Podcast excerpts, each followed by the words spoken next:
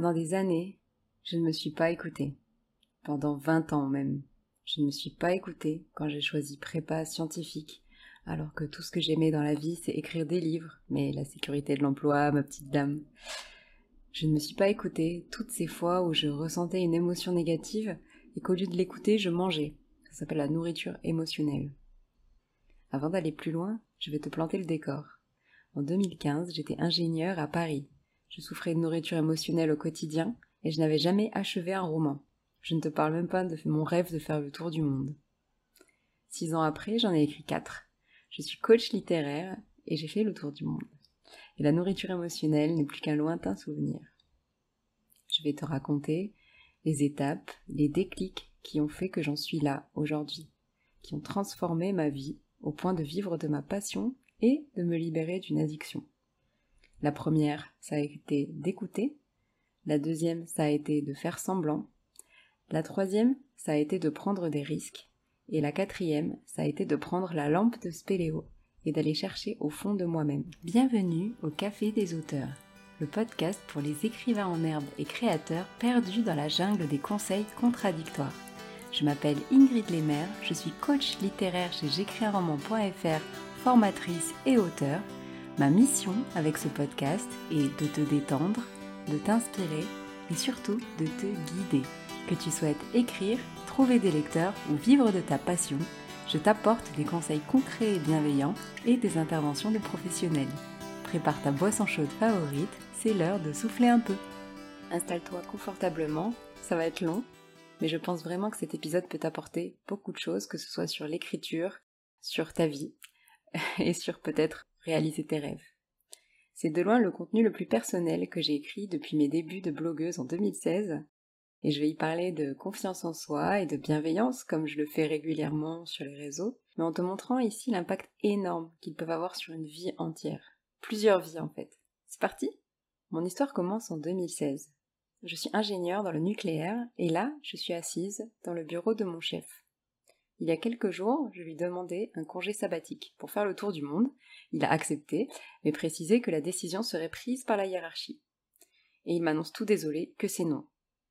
À ce moment-là, il se produit une chose inattendue.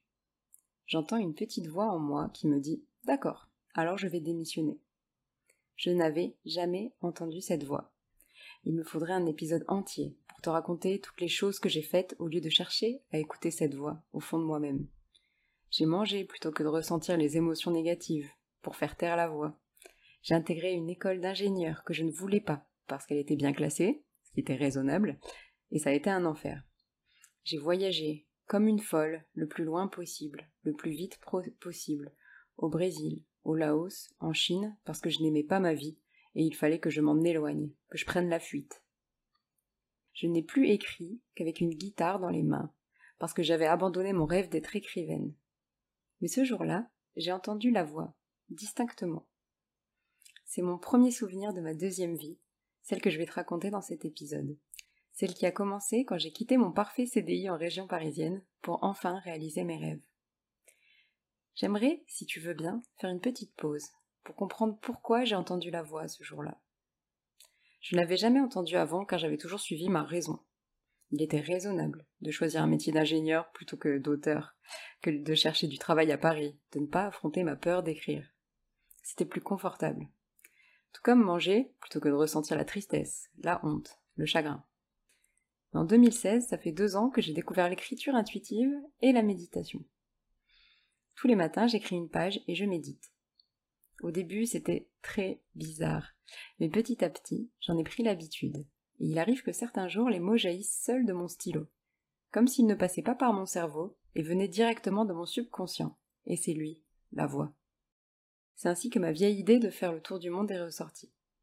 Aujourd'hui, je la vois comme une première graine, un message de la voix, pour me dire que je ne devais pas être là, dans cette vie que je n'aimais pas, que je pouvais faire autre chose, de plus grand, de plus beau, Quant à la méditation, elle a eu un impact encore plus fort sur moi.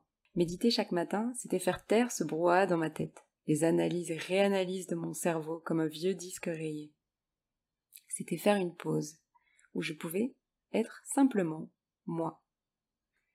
Méditer et accéder à mon inconscient par le biais de, de l'écriture intuitive m'ont permis de mieux me connaître, de mieux me comprendre, chaque jour, jusqu'au jour où je n'ai pas pu faire taire la voix, jusqu'au jour où mon cerveau, qui gouvernait tout, ma carrière, mes loisirs, pourquoi je devais être au régime en permanence, etc., n'a pas pu parler plus fort que ma voix, qui voulait que pour une fois, je parte vivre mes rêves. Pas en fuyant, comme quand je l'avais fait en études d'ingénieur, mais avec plaisir, avec passion. Pendant ce voyage, j'ai beaucoup discuté avec la voix. J'ai repris mon stylo et je ne l'ai plus quitté. J'ai aussi découvert que je souhaitais plus que tout être indépendante, être ma propre patronne. Et je me suis promis d'y arriver un jour. On passe à l'étape 2, si tu le veux bien. Pour ça, on va faire le tour du globe et revenir en France un an après mon retour. Nous sommes le 31 décembre 2018 et je fête Nouvel An dans une maison du sud de la France. 2019 approche à grands pas, mais je ne participe pas du tout aux festivités. J'approche de la fin de mon roman et j'écris comme une folle. Je m'étais juré d'écrire ce roman en 2018 et il me reste quelques heures. Ça y est, j'ai terminé. Je pousse un cri de joie. J'ai enfin achevé un roman. Il s'appelle Cri dans le chaos. L'étape 2, c'est ce point final, car pour moi il résume tout.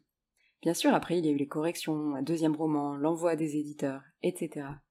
Mais ce point final m'a appris que j'avais la détermination, la force intérieure d'écrire un livre entier, même si je n'avais plus rien écrit de consistant depuis des années, même si je n'avais pas de travail au début du premier jet, et je naviguais en pleine incertitude quant à mon avenir professionnel, et même si je venais d'engloutir mes dernières économies dans une formation de prof de yoga, et que j'aurais mieux fait de chercher du travail.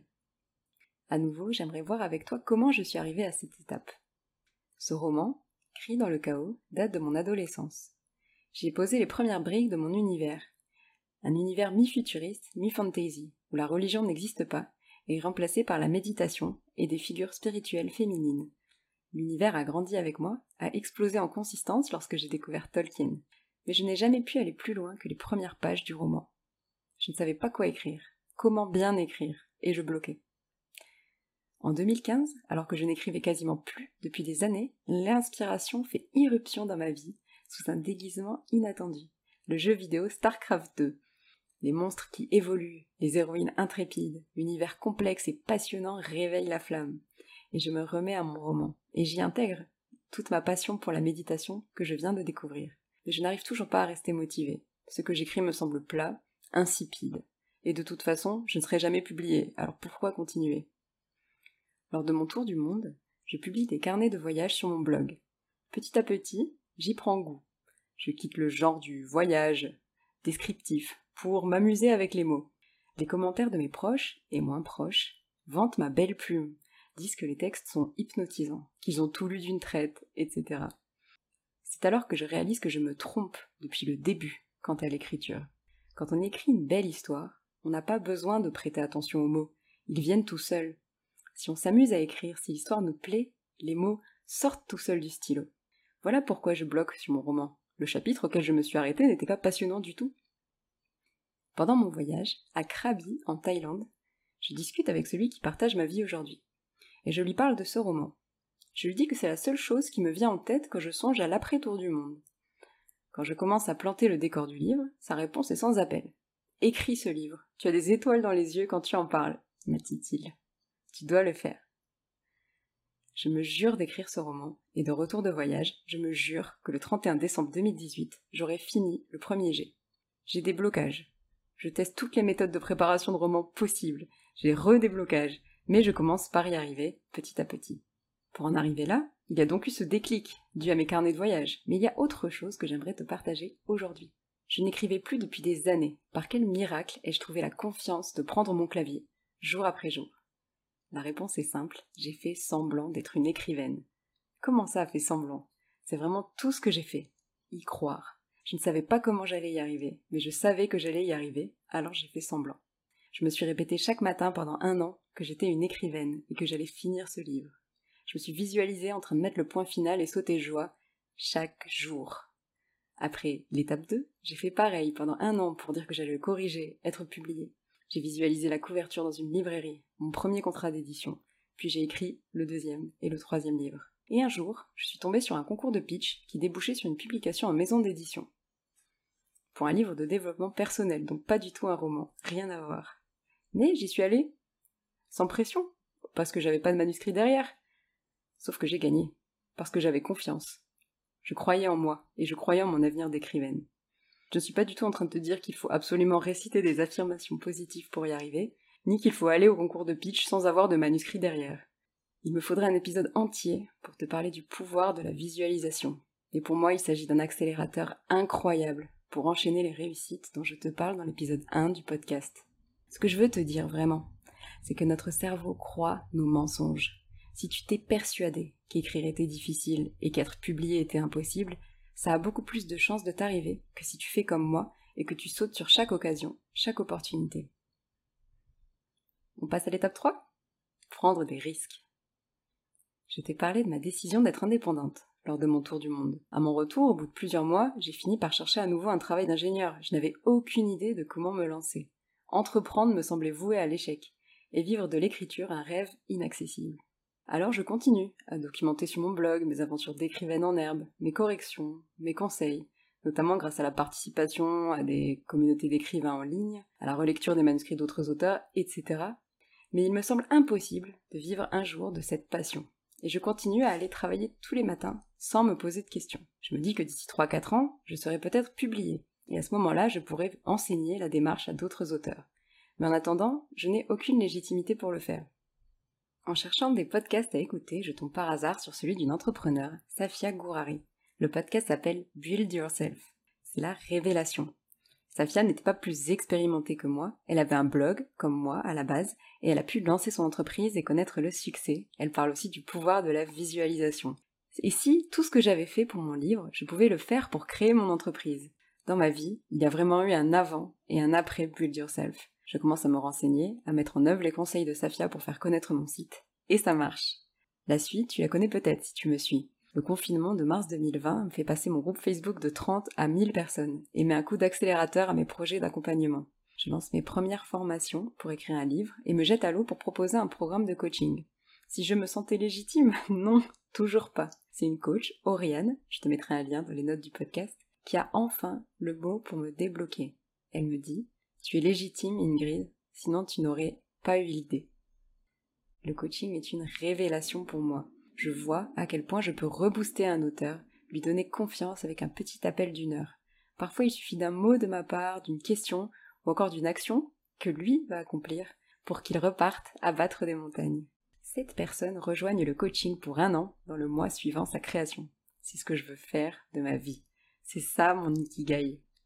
L'une de mes coachées, Stéphanie, termine son premier jet en quelques mois avec seulement 3-4 heures par semaine pour écrire.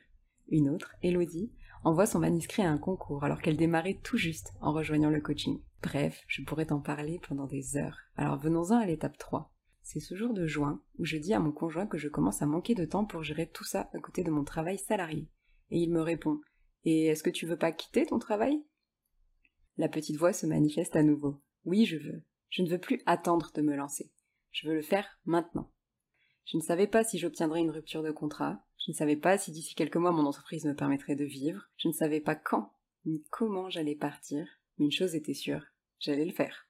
C'est de loin le plus gros risque que j'ai pris de ma vie. J'étais terrifiée. Moi qui n'avais jamais vraiment investi dans mon projet d'entreprise, je m'inscris à un accompagnement pour entrepreneurs, puis un deuxième, j'avais une peur bleue de faire des erreurs. Je ne pouvais pas me le permettre. Puis, j'ai mis en place les conseils de ces accompagnements en un temps record. Mes deux derniers mois de salariat, j'ai travaillé comme jamais. Quand un échec survenait, je devais l'analyser, en tirer des conclusions, et vite. pas le temps de me décourager, je n'avais pas le choix. Ça devait marcher. Toutes ces actions, j'en récolte encore les fruits aujourd'hui. À l'heure où je te parle, mon entreprise me permet de vivre parce que j'ai pris des risques. J'aime beaucoup cette citation de mon formateur en coaching, David Key. L'inconfort est le prix d'une vie qui a du sens. Pour lui, mener une vie qui a du sens implique forcément des sacrifices, des risques. Et d'après lui, les choses qui nous font peur sont justement celles qui nous tiennent à cœur. Et c'est exactement ce qui s'est passé pour moi. Prendre des risques a tout changé.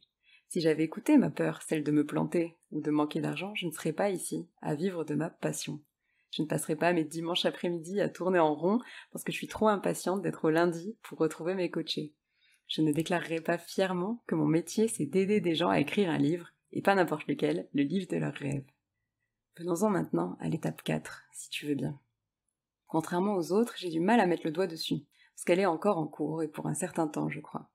J'ai donc choisi le jour où je me suis inscrite à un coaching, innocemment, pour mieux utiliser Instagram avec Quincy, une coach que je remercie énormément en passant. Nous parlons de mes projets, de mon message sur la confiance en soi qui est au cœur de tous mes contenus, de toutes mes prestations et bien sûr du coaching que je propose. Elle me demande alors, mais pourquoi tu as choisi la confiance en soi comme message? Et je bloque complètement. Je bredouille une réponse. C'est vrai ça? Pourquoi la confiance est-elle si importante pour moi? Le roman que j'écris actuellement, Eclipse, parle d'une jeune femme qui se déteste et n'a aucune confiance en elle. Elle s'autodétruit constamment, mais parvient petit à petit à changer son destin en infiltrant un gang de rebelles. Il est complètement autobiographique, à part que l'univers est imaginaire, et que j'ai remplacé mes troubles du comportement alimentaire par la scarification. Mais quel est le lien entre l'autodestruction et la confiance en soi? Pourquoi je tiens tant à parler de ça? Je fais alors le lien avec l'autre livre que je suis en train d'écrire, le livre de développement personnel sur la nourriture émotionnelle. L'éditrice et ma co-auteure Marie m'ont parlé de vulnérabilité. Elles m'ont dit que je devais me montrer vulnérable dans ce livre pour que les lecteurs et les lectrices s'identifient. Pourquoi je n'arrive pas à me montrer vulnérable? Quincy utilise les mêmes mots que ma co-auteure. Elle me parle de distance. Elle me dit que je mets de la distance entre moi et la personne qui me lit. Pourquoi je fais ça? Dans la réponse que je bredouille à Quincy, un mot surgit, sans que je m'y attende. La solitude. Je n'ai jamais eu confiance en moi de ma vie, parce que j'avais peur de me retrouver seule. Essayer, oser, c'est risquer de déplaire, c'est risquer de se retrouver seule. Or, écrire, c'est être seul, seul face à la page blanche. Tiens, voilà peut-être pourquoi j'écrivais seulement avec une guitare dans les mains, au lieu d'affronter mon premier roman. Seul face à mon miroir, qui me renvoyait une image que je n'aimais pas. Seul face à une émotion désagréable, et donc je préférais manger plutôt que de la subir. Et je me retrouverais seul, moi, si je me montrais vulnérable. J'ai peur de partager, dans les livres ou sur les réseaux sociaux, mon histoire, les thèmes qui me tiennent le plus à cœur, ceux dont je suis le plus fier. Parce que c'est mes tripes, c'est moi. J'ai peur de déplaire, j'ai peur d'être rejetée. D'où me vient cette peur? Je ne sais pas, mais maintenant je la connais, et je décide de l'affronter. Le jour où je comprends ça, je commence à me montrer, à mieux écrire et à mieux coacher. Je prends la lampe de Spéléo et je vais chercher au fond de moi-même. Mon livre sur la nourriture émotionnelle change du tout au tout. Je raconte mon histoire, mes émotions, l'impuissance face à une addiction, la honte. Ça change tout. Dans mon roman Eclipse, des passages sortent droit de mes tripes. Je libère ma colère, des sentiments de trahison, de haine que je pense n'avoir jamais ressentis de ma vie. Ça y est, j'ai l'impression d'écrire vraiment sans me censurer, d'être une écrivaine, et de vivre vraiment aussi ces émotions que je n'ai jamais ressenties. Sur Instagram, j'ose enfin me montrer, je partage ce que j'ai de plus personnel comme mon tour du monde. La visibilité de mon compte explose, les messages que je reçois aussi. Je change ma façon de coacher. J'encourage mes coachés à aller chercher ces émotions, puiser au fond d'eux-mêmes pour mieux écrire. Écouter la voix. C'est incroyable. L'une de mes coachées, Christelle, écrit un témoignage poignant sur l'accompagnement de sa mère en fin de vie. Et je réalise qu'elle m'a choisi, moi, pour l'aider dans ce projet, et que ça marche bien. Parce que maintenant, je sais, ou en tout cas je commence, à prendre la lampe de Spéléo et aller chercher au fond de moi-même. Et écrire, c'est aller chercher au fond de soi-même. Finalement. J'ai des coachés qui parlent de crise d'angoisse, de peur de la mort. Elles prennent la lampe de Spéléo. Et c'est ça qui m'empêchait de bien écrire et de bien vivre cette nouvelle vie. C'était que je n'osais pas prendre cette lampe de Spéléo. Écouter la voix, faire semblant d'y arriver, prendre des risques, chacune de ces étapes a été nécessaire pour arriver à ce stade-là. Je décide alors de te partager ces étapes, et j'écris cet épisode. Je te cache pas que j'ai la boule au ventre en l'enregistrant. Mais je sais que c'est là que je dois aller. D'ailleurs, j'ai une petite anecdote pour terminer cet épisode. Et si tu es comme moi et que tu aimes les signes, elle va te plaire. L'héroïne d'Eclipse s'appelle Oda. Elle figure déjà dans deux de mes romans. Et je savais que c'était un prénom d'origine arabe, mais je n'avais jamais regardé sa signification. Et je l'ai regardé récemment. Sa signification, c'est la voix. V-O-I-E. Je ne sais pas si c'est mon inconscient qui l'a choisi, mais je sais que je suis sur le bon chemin. Et j'espère qu'avec cet épisode, je t'ai aidé à faire quelques pas, également, dans la direction de tes rêves. Merci beaucoup d'avoir écouté cet épisode, un peu atypique et très personnel. Je ne te cache pas que je suis émue en terminant cet enregistrement. Si t'as plu, si t'as parlé ou aidé à mieux te comprendre et à mieux avancer, je te serai très très reconnaissante et bien soit de me laisser un avis ou de venir m'en parler tout simplement sur Instagram. Tous les liens seront dans les notes du podcast. Avant de te laisser, j'aimerais dédier cet épisode à Michael, Stéphanie, Christelle, Estelle, Elodie, Émilie, Marie et Marilyn, qui ont été mes premiers coachés, qui ont été mes premiers pas dans ma reconversion vers ma nouvelle vie et grâce à qui aujourd'hui je peux vivre de mes rêves, de ma passion et enseigner à toujours plus de personnes que prendre confiance en soi pour écrire, c'est possible. Encore merci de m'avoir écouté et on se dit à dans deux semaines au Café des auteurs. Bye. Merci beaucoup d'avoir écouté cet épisode jusqu'au bout. Je t'offre le guide Relooking pour améliorer ton style d'écriture en 10 exercices. Tu peux le télécharger sur j'écrisunroman.fr slash guide. Et on se retrouve dans deux semaines au Café des auteurs. Prends soin de toi. Au fait, si la thématique de la nourriture émotionnelle t'intéresse, le fait de manger par ennui, par habitude ou pour masquer une émotion négative, eh bien, j'ai un podcast à ce sujet qui s'appelle Fin de liberté. Tu peux le retrouver sur findeliberté.fr où tu trouveras également le lien dans les notes du podcast.